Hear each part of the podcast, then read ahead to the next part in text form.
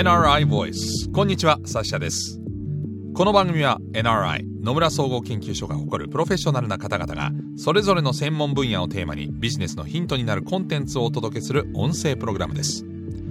今回お話を伺うのはマーケティングサイエンスコンサルティング部主任コンサルタントの原野彩香さんです。どうぞよろしくお願いいたします。よろしくお願いいたします。今回のシリーズではデータ活用マーケティングの最前線をテーマにお話を伺っています。さて今回はどういったお話でしょうか？はい今回はマーケティング KPI のあり方についてです。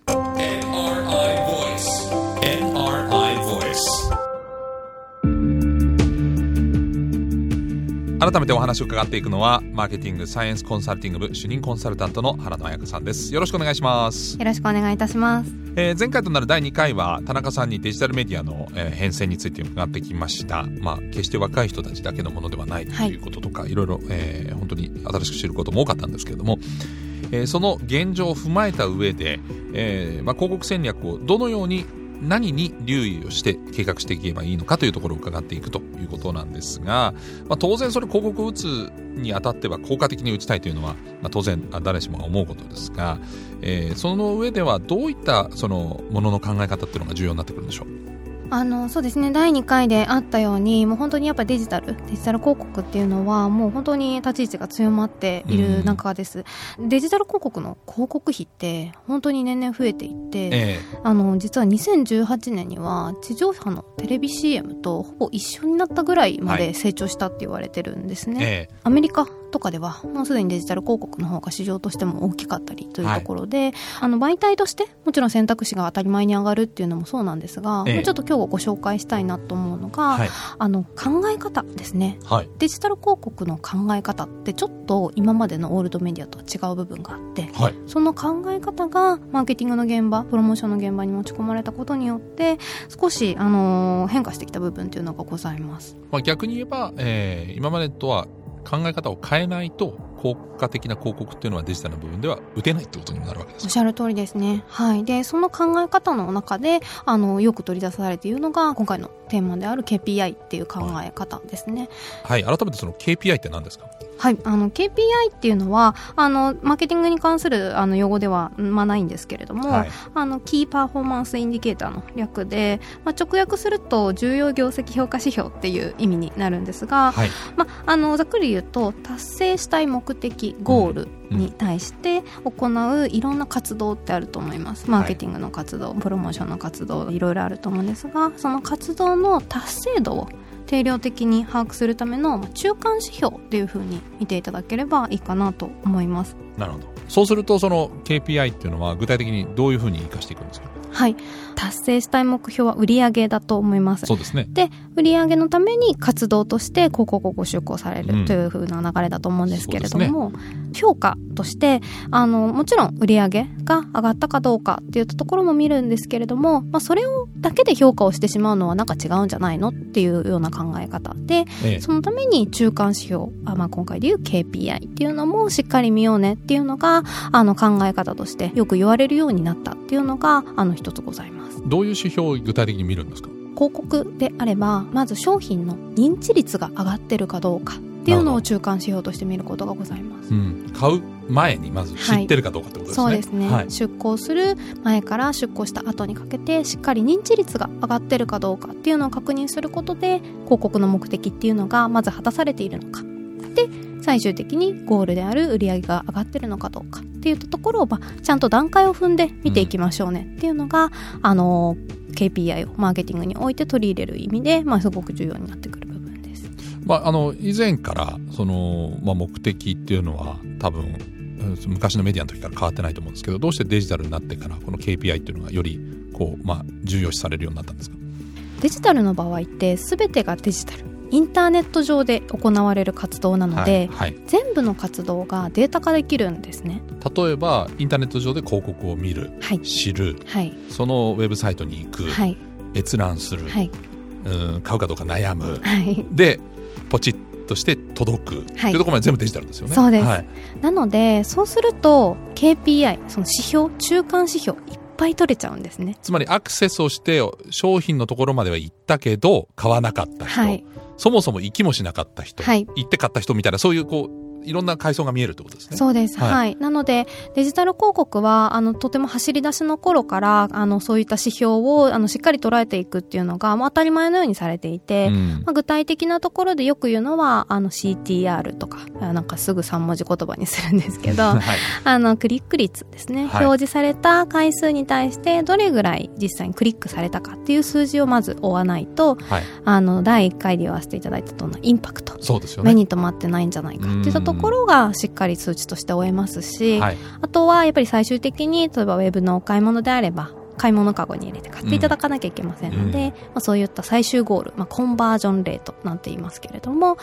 あ、そういったレートをしっかり追うっていうのが、まあ、すごく当たり前に使われてきたし、まあ、KPI でしっかり数値で評価するっていうのが常識というか考えられていたのがまあデジタル広告だったというところですね。うん、確かにこれアナログの時は KPI っていうのは、まあ、取りにくかったというか、はい、例えばスーパーに買い物を行ってその商品を見たかどうかっていうのは数値化できないし、はい、例えばスーパーのカゴに入れたけど戻した率がどのぐらいなのかっていうのは、なかなか取りようがないけどこれはデジタルだと非常にこう細かく見られるってことですかね？おっしゃる通りです、えー、はい、なので実はこれがあのデジタルじゃなくてマーケティング全体で KPI で評価しようね、うん、中間指標もちゃんと見ようねっていうのが、うん、ムーブメントになってる一方ですごく実は取りづらいデータがたくさんあって、うん、マーケターの方々は非常に頭を悩まされているという状況が起きているのかなと思いますそうするとこの NRI としてはどういうふうにその KPI を設定するようにこう、まあ、働きかけてるのかとかそういったところも気になるんですけど、まあ、KPI をどう取るかってことだと思うんですがどうでしょう？そうですね。あの、まあ、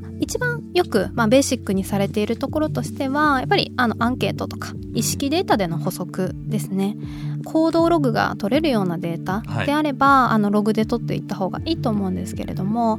特にマスコミュニケーションにおいてはあのやっぱり動線で追えない部分の行動であるとか、うん。あとはその感情的な部分こちらはまあ確かにデジタルでも取れないんですよね、はい、買いたくなってる気持ちがどれぐらい高まってるかみたいなところは、やっぱりどうしても意識データアンケートデータで補足をせざるを得ないので特にご支援させていただくところとしては意識データを使ってどうやって KPI を管理していくか。あとはどの意識データのステージというか、うん、どのポイントが大事なのみたいなところを一緒になって設定していくみたいなところもあのよくあの課題としても伺いさせていただいてあの取り組ませてもらってます。なるほどいいなと思ったけど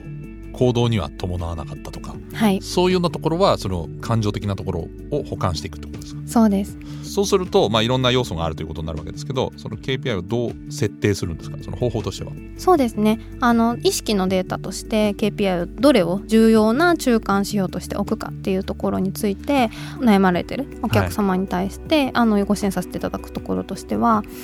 例えば購買パネルっていう言葉がよく言われるんですけれども。購買パネル。はい、はい、パネルとか購買パネルっていうんですがあの、はい、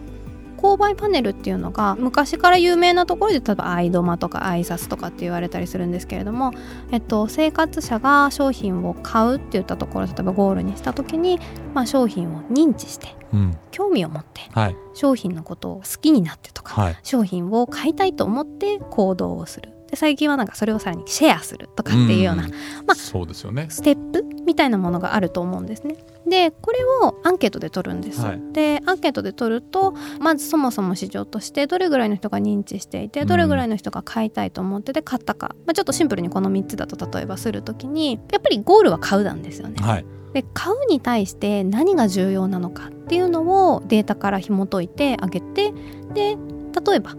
認知してもらうことが買うにつながる商品と、うん、買いたいって思わせることが買うにつながる商品と、うん、もしくは情報検索するってことまでいかないと買うにつながらない商品と、うん、っていうのがいろいろあったりするので、はい、それはもう商材であったりカテゴリーであったり、まあ、もしかしたらこういうのブランドでそれぞれ違うのでそのあたりはアンケートで調査をしたデータをもとにその関連性の強さとかあとは競合との比較とか、まあ、そういったところで設定するっていうところはあのさせてもらうことがあります。確かに。同じような商品があった時になぜ A 社ではなく B 社を買ったのかっていうところは結構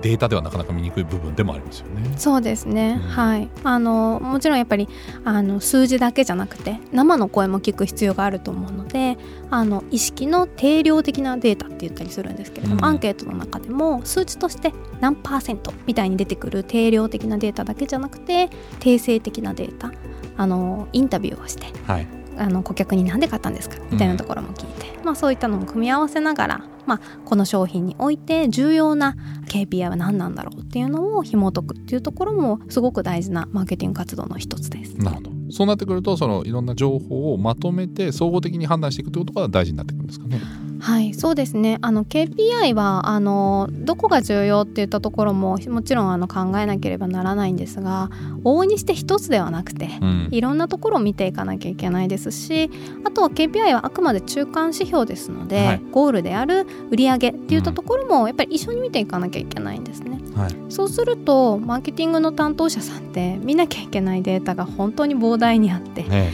まあ、それを一個ずついろんなデータベースにこうアクセスをしてあの見ていくとなるととても負荷としても大変だったりします。うん、そうでしょうね、はい、なのでそれをあのやっぱ一覧であの確認したいっていうご要望とかあの声はすごく最近増えているなというふうには感じます。はあそういうのをなんかこうまとめていることをこう一つなんかキーワードであるんですか？あはいそうですね。それをあのよくマーケティングダッシュボードなんていうふうに言ったりしますけれども。なるほど一覧でこうボードでボーンと見れると。そうですね。はいあのマーケティングダッシュボードをあの一緒に開発したいですとか、うん、あのいうようなお声もいただくことがございます。そうするとそのダッシュボードに何を入れるかっていうところがまた、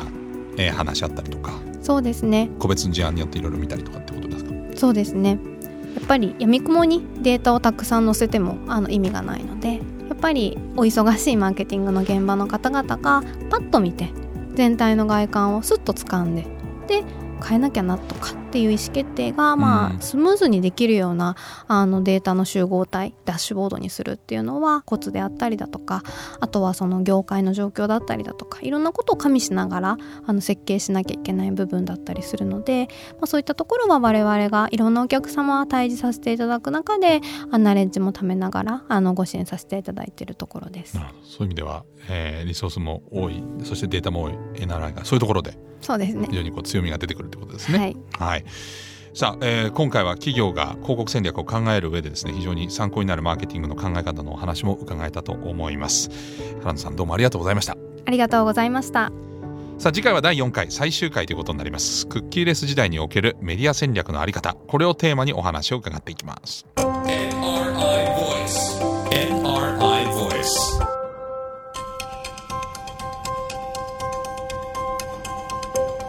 NRI Voice この番組は Apple や Google などのポッドキャストのほか NRI のウェブサイト内からもお聞きいただけます。NRI Voice で検索をしてチェックしてください。最終回は改めて第2回にご登場いただきました田中右輪さんにお話を伺っていきたいと思います。ナビゲーターはサシャでした。